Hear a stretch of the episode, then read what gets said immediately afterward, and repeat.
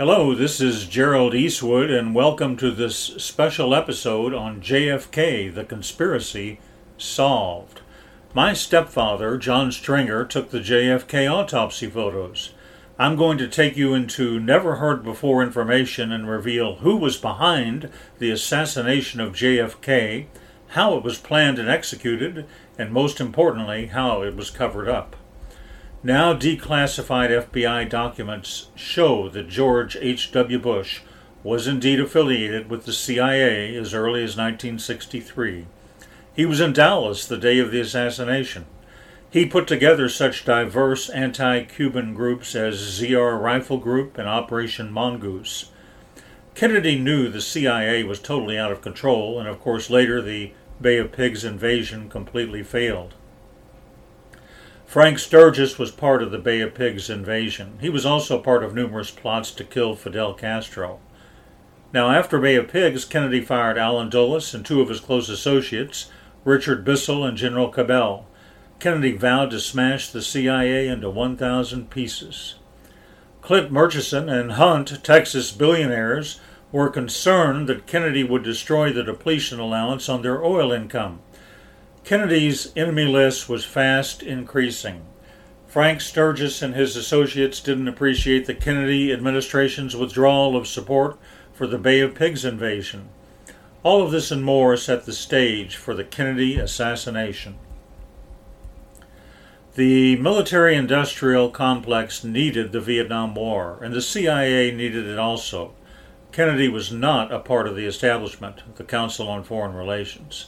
He was not a member of their secret societies, including the Freemasons. He wanted to establish peace. He was against American colonialism. He would not listen to the generals at the Pentagon. He had no friends in high places, only enemies by 1963. He was indeed a friend to the average American, but not to the elite who had somehow permitted him to become president. His adversaries needed a plan, and a cover up of that plan to kill Kennedy. George de Mohrenschildt was a petroleum geologist and professor who befriended Lee Harvey Oswald in the summer of 62. Oswald was to be the designated patsy in this plot. The bottom line was this with enough sniper teams, Kennedy's assassination was assured.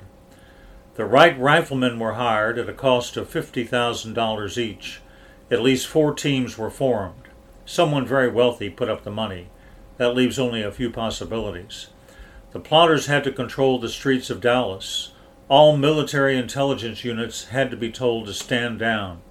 Multiple teams were necessary because a single sniper team had a very high chance of failure. Backups to the backups were needed. CIA agent E. Howard Hunt arrived in Dallas before the assassination and served as a paymaster. CIA pallets flew in various riflemen. Getaway pallets were in place. The night before the assassination, we are told by LBJ's mistress that a group of about 20 men met at an estate in Dallas. Investment bankers, politicians, wealthy businessmen. The dark side was definitely represented. When LBJ left that meeting, he told her, After tomorrow, those SOBs will never bother me again. That's not a threat, that's a promise. He was, of course, referring to JFK.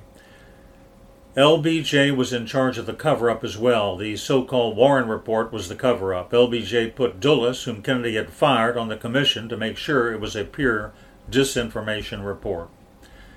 The next day, the Secret Service was told to stand down protection around Kennedy's car, leaving him open to a field of fire. The Secret Service was restricted to the car behind Kennedy all military protection had been removed. The Daltex building had sniper teams in place, so did the book depository. It had Cuban anti Castro agents with rifles and radios ready. In front of the grassy knoll was a sewer drain with a rifleman with a frangible bullet who was the last resort. If the other snipers missed, he was to take out Kennedy. He did. He crawled out of the sewer drain 400 yards away to safety afterwards. At least four teams, two riflemen and one radio man per team, were in place. Military industrialists, CIA black ops, and the other elements of the conspiracy had it arranged so that Kennedy could not escape. Professional killers were all in place. At the other end of the sixth floor, Arnold Rowland spotted one of the snipers. He thought he must have been Secret Service, but he was not. He saw a high powered rifle in his hands. A steel construction worker who testified at the trial of Clay Shaw observed a man wearing wire frame glasses with earpieces and a rifle, wearing a sports jacket, at another location in the book depository. He said he was very heavy set. The CIA had hired all of these people. The CIA, supposed to be white hats, had hired the black hats. The firing began, and then shortly afterwards, the Secret Service agent in charge of Kennedy's car brought it to almost a complete stop. Then the fatal shot from the manhole, just 15 feet ahead of Kennedy's car at this point, was executed, and the crime was completed. Abraham Zapruder captured this shot on his amazing film. To produce the damage that occurred to Kennedy and Connally required at least seven shots and one shot missed completely, hitting the overpass, and a man named James Tague was hit by the resulting ricochet.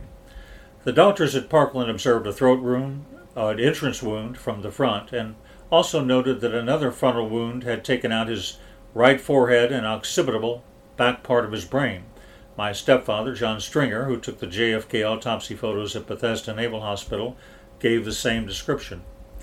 At Parkland, there was noted a thorough and through bullet hole in the front part of the Kennedy limousine. Roy Kellerman of the Secret Service said there was a feeling like a jet sonic boom during the gunfire. This was because multiple riflemen from multiple locations were firing at the same time. Witnesses reported that the smell of gunpowder permeated the air in the motorcade. Governor Connally was hit by at least two separate bullets. One of the gunmen also hit Kennedy in the back.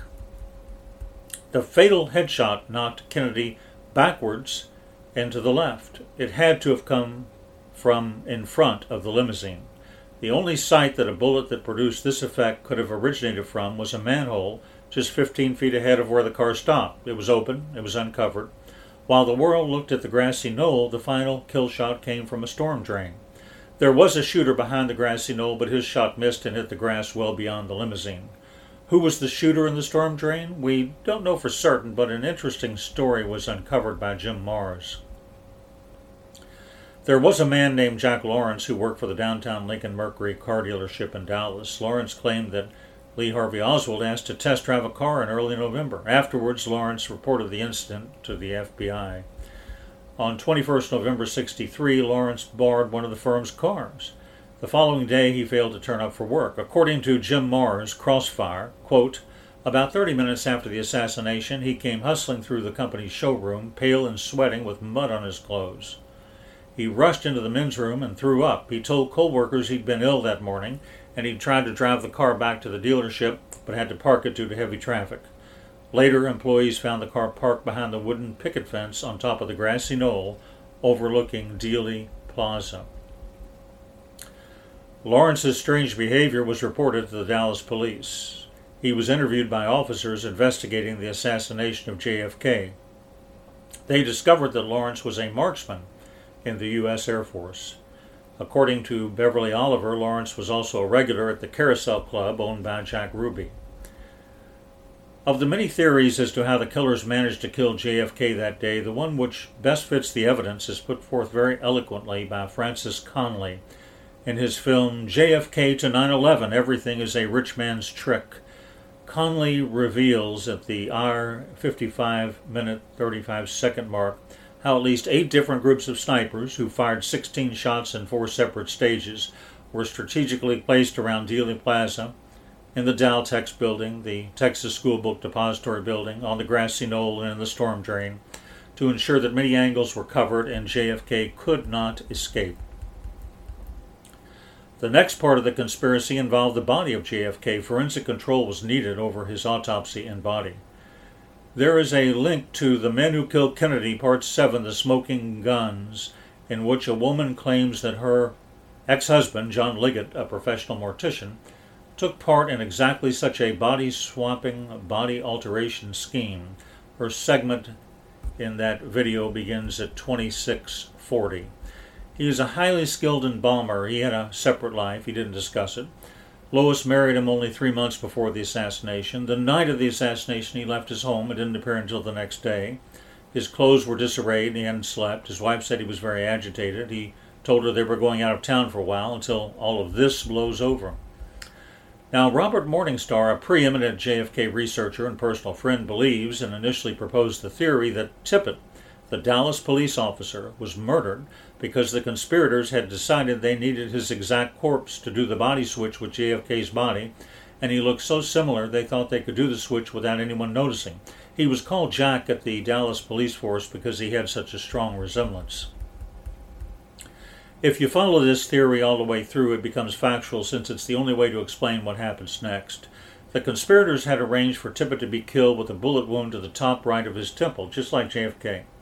Tippit's body was taken from the Methodist Hospital to Parkland and then surreptitiously loaded onto Air Force Two, where the most highly skilled doctor in reconstructive surgery and embalming, a mortician, John Liggett, was waiting to perform post mortem surgery.